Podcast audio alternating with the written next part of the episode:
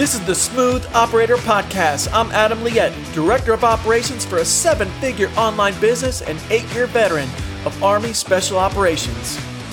On this show, we get into the tactical nitty gritty of what it really takes to run a thriving online business because at the end of the day, operators lead the way. All right, welcome back to another episode of the show. So, I'm Adam Liette, and so great to have you again. So, I'm going to really dive into communication over the next couple of episodes because so much of what we do in operations, running businesses, is how we're communicating with our team. And it's not just the very static, stale communication you're going to do on Slack or in a project management software. Your presence on camera matters more than ever. Things have changed so much since the world went crazy about 18 months ago and Zoom became a household name prior to that, I can remember even having to train our members on how to use Zoom and even educate them on some of the basic features. Since then, it's become a regular thing in normal life. But all of this and the Zoom's explosion has resulted in a couple of new features and practices that really just grind me. And that is that Zoom's become very informal in certain ways and increasingly hard to take people seriously when they appear on camera. So I'd like to introduce the idea of treating your Zoom presence like you're on stage, like you're in a performance. Now think of the last time you're at an in person presentation or watching a conference recording. The aesthetics and credibility that the presenter surrounded themselves with helped create the impression that they were trying to get across. They were treating it like a stage and all the trappings of performance. All that contributes highly to how well you received information and ultimately the feelings and the authority that you gave to the presenter. The same is true on how any of us present ourselves on camera. I, I remember in, in the military, we, we didn't have Zoom, we had things called VTCs, video teleconferences. And man, some of these backgrounds were epic. There's all sorts of authority and rank and symbolism put behind there and you see that even now with like if the president's on there's very clear deliberate things being put behind him or around them that really contributes to this now, there are a couple in the industry that really do this well, and I want to call them out for being awesome. Uh, Ryan Levesque really comes to mind. His studio setup is super tight. There are all these really tiny details in the background that command authority, and he just has a, a presence on camera. And he's even done walkthrough videos. You can find him on YouTube where he walks you through his studio. Uh, another favorite of mine is Jim Fortin. He uses lots of bookshelves, lots of these amazing pictures that are right behind his head. They speak to his expertise about helping people with their mind and helping to reprogram their thoughts. So, those are just a couple examples of doing it right. And if you look around YouTube or anywhere, you're going to find examples to inspire you. But the more and more I see people doing it just wrong. Uh, backgrounds look sloppy or not well thought out at all. There's no character, nothing special to convey the personality uh, that they're trying to achieve. Nothing to make the person stand out at all or have any kind of person personalization. And my least favorite ones by far are the fake backgrounds that Zoom has implemented. Those things are crazy. Everyone can tell they're fake. Stop it. Like, please, if you're using that, just please stop it. No one is buying those, and they're for kids. Let's be honest. It never looks good. You're always coming in and out of it.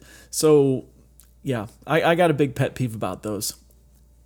If you're anything like me, you've probably invested in your business and you've you've dedicated yourself to the idea that you'll be doing this professionally for years to come.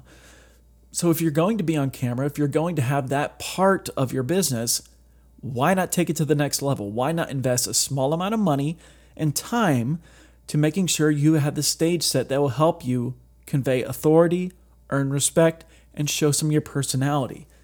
Think of how you can set up your stage. So, what I like to think of is you want things that help convey your knowledge, your background, your personality, maybe something fun about yourself. So, your knowledge. I mean, what's basically the universal sign of I'm smart, listen to me. Books, diplomas, all these trappings that may seem a little cheesy, but if implemented correctly and not overdone, can have a big impact. Um, what what's your background? Like, what type of experiences do you have prior to getting into this line of work. My background is all this military regalia stuff I've collected over the years uh, military coins, a big flag behind my head with my unit insignia on it, uh, various awards I've gotten, you know, different things, stuff, I've collected throughout the world, stuff from Thailand, Indonesia. Um, I have to look behind me to see what's back there. I got some like cool posters that have been given to me by my business coach. And these are not only things that I want people to know about me, but honestly, it's like a way of recentering myself every day. I look back and I see that part of me. And so it's great. Um, anything about your personality, things that you might be passionate about. If you're in a music business, you should probably have some kind of musical instrument back there, something like that. Things that help display the deeper sense of you. And something fun about yourself, too. I actually have a bobblehead behind me, a bobblehead of myself uh, that was given to me when we broke seven figures. And it's it's just something a little bit fun. Not only says something about my success in business, but also the fact that I'm a gigantic office nerd. Although I think that makes me Dwight, so I'm gonna have to take that back. So spend some time creating this stage, self-recording even. Take pop open that Zoom just on a self-record, see how it looks.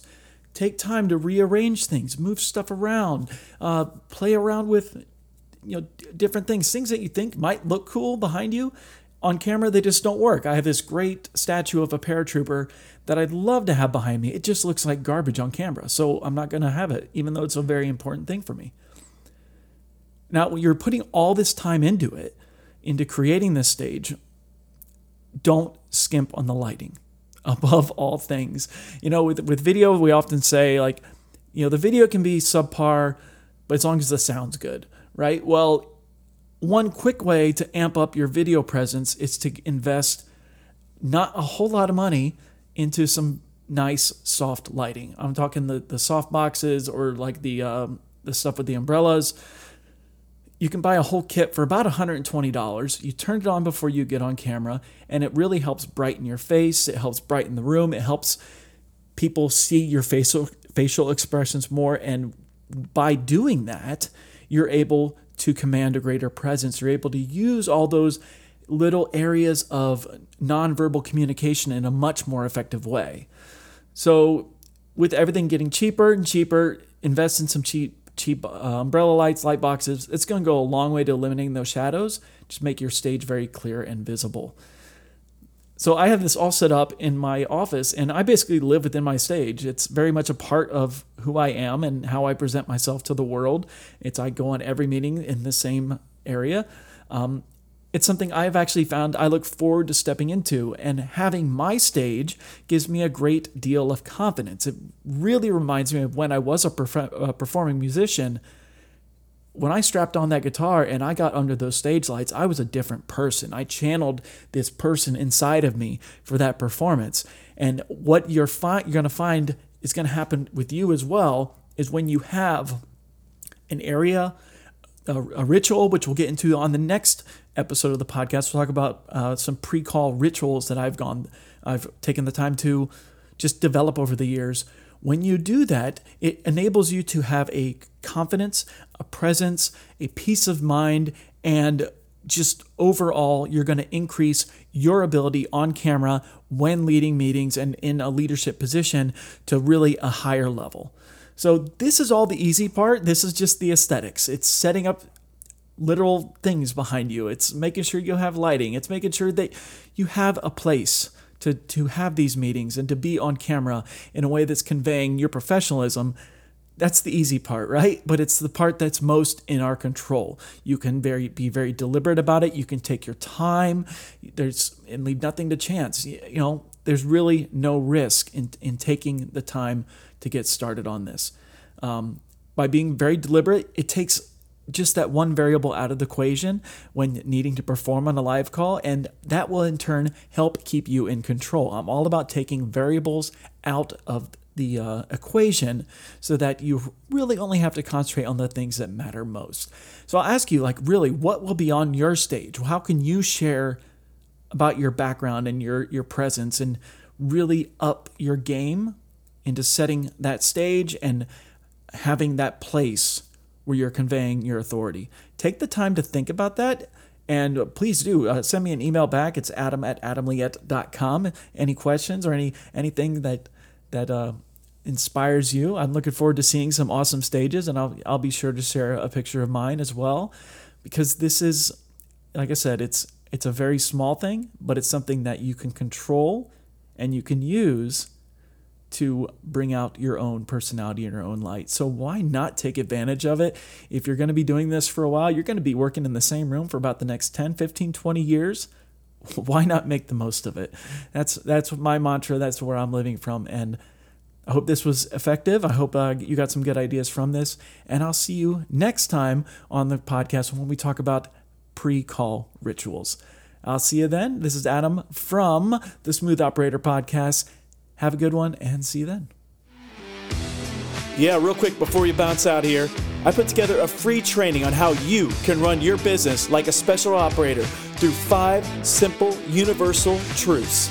Get started today at www.adamliette.com slash soft. That's A-D-A-M-L-I-E-T-T-E dot com slash S-O-F.